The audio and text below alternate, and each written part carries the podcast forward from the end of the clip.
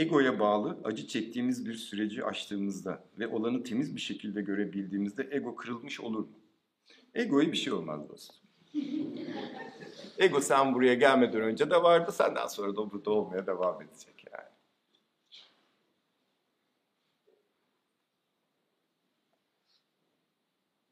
Eğer Darwin'e inanıyorsan Homo sapiens'den beri var o ego orada. Homo sapiens'in de vardı egosu. Bundan 5000 yıl sonra da olacak.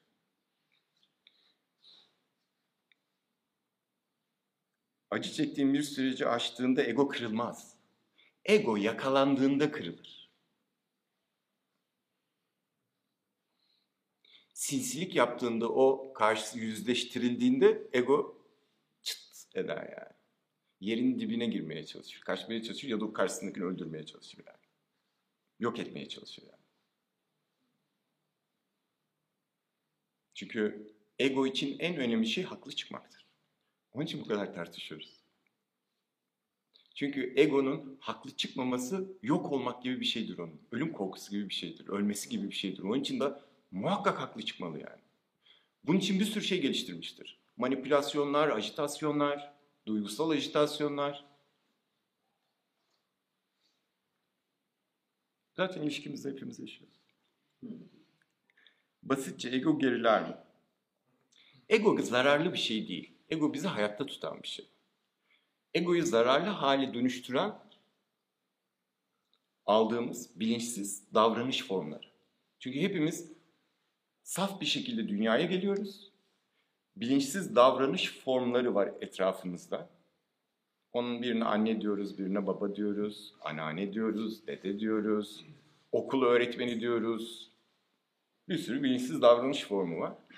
Ve o bilinçsiz davranış formlarına maruz kalınca çocuk ne oluyor? Travma oluyor. Nevroz oluyor. Yani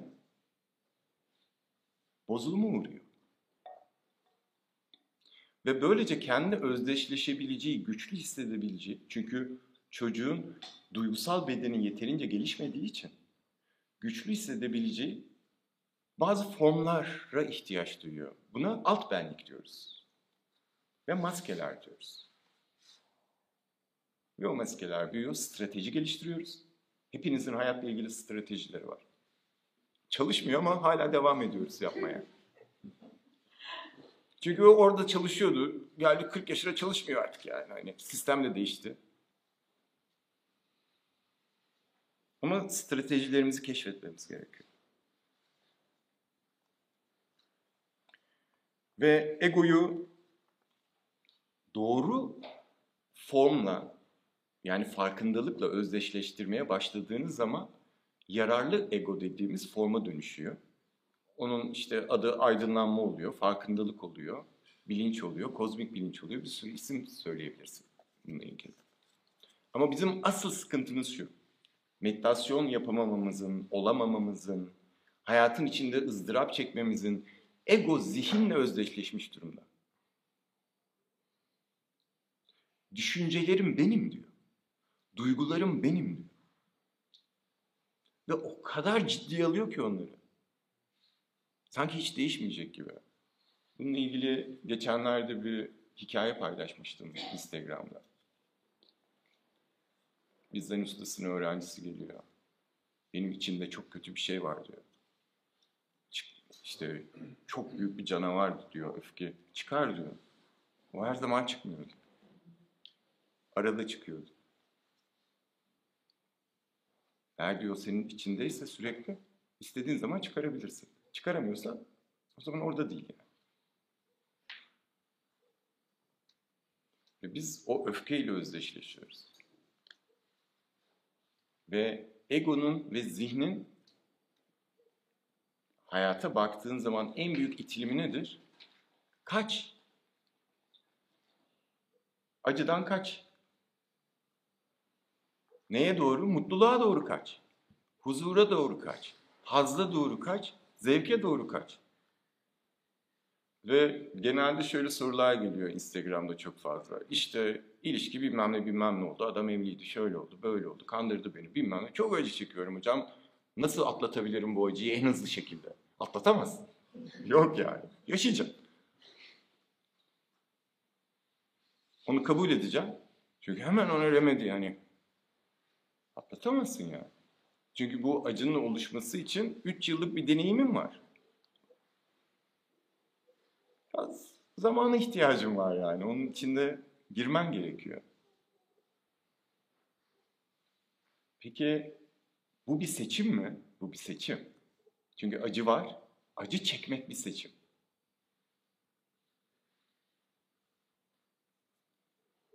Hayatın içinde acı çekmek bir seçim. Peki kim seçiyor bunu? Acı bedeni. Abi yani bu toplumda doğup, büyüyüp, küçük emrahlarla, ceylanlarla, Müslümlerle, Orhanlarla acı seviyoruz yani. Var mı aranızda son Kaz Dağları bir yok alt benlik çalıştığımız kamptan kimse burada. Ya kampa geldim dedim ki arkadaşlar bakın bilinçaltı falan hani çok ben istemiyorum girmek. Burası kalbin uyanışı. Ama siz karar verin istedim. Öyle bir şey geldi. Acılı mı olsun acısız mı? Abi 30 kişi birden acılı olsun hocam. Ya sen ne geleceğini biliyor musun başına acıyı? Yani daha önce deneyimledin mi sen onu hemen acılı olsun hocam ya. En serti neyse o. Haberin yok ne olduğunun. Pişman olacaksın yani. Ama seviyoruz yani. Böyle törpülenmeyi filan. Değil mi Başak? Adanalı Başak. Hikaye döndüğümüzde. Peki gerçek ne? Hakikat ne? Bu hikayenin içerisinde çok basit. O kadar basit ki ifade edilemeyecek kadar basit ve uygulanılamayacak kadar basit yani.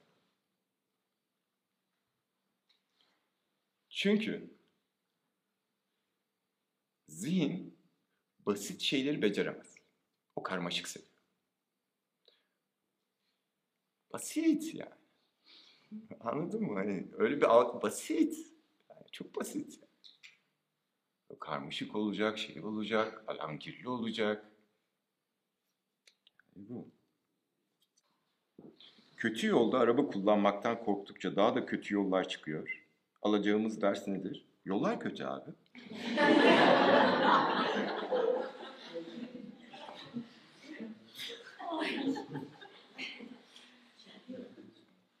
Yollar kötü. Bu bir. İkincisi de algıda seçicilik. Aynı yoldan geçeriz. Sen o yoldaki kötülüğü görürsün. Ben hiç denk gelmeyebilirim ona. Yani. Bu algıda seçicilik diyoruz. Bununla ilgili çok güzel bir hikaye var. Paylaşım, bazen paylaşıyorum bunu. Şimdi Amerikalı işte bir adam Buda ile gidip tanışıyor. Of. Çünkü Buda'nın aurası böyle 3 kilometre falan. Hani yaşadığı şehirde herkes bu lisanında yani. Şeye gerek yok yani. Ondan sonra bu dönüyor, anlatıyor, anlatıyor Amerika'da arkadaşını falan. Adam merak ediyor, gidip görelim diyor yani çok böyle coşuyor içi falan. Gidiyorlar falan böyle yürüyorlar çarşıda işte. Sonra böyle dirsek atıyor arkadaşını. Ya diyor bir kilo şu uzakta böyle 400-500 metre ileride böyle çok seksi bir kadın var böyle. Şş, görüyor musun onu diyor. Ne kadar güzel bir kadın diyor. Lan salak diyor yanından bu da geçti.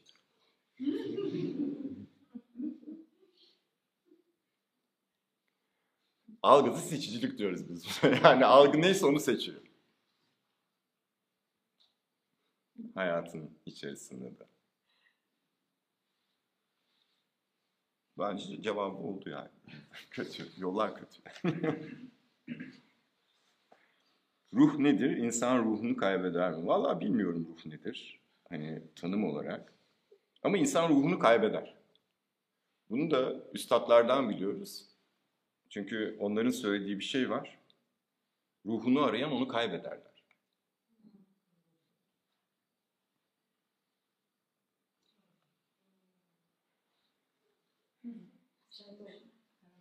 Bir düşünün.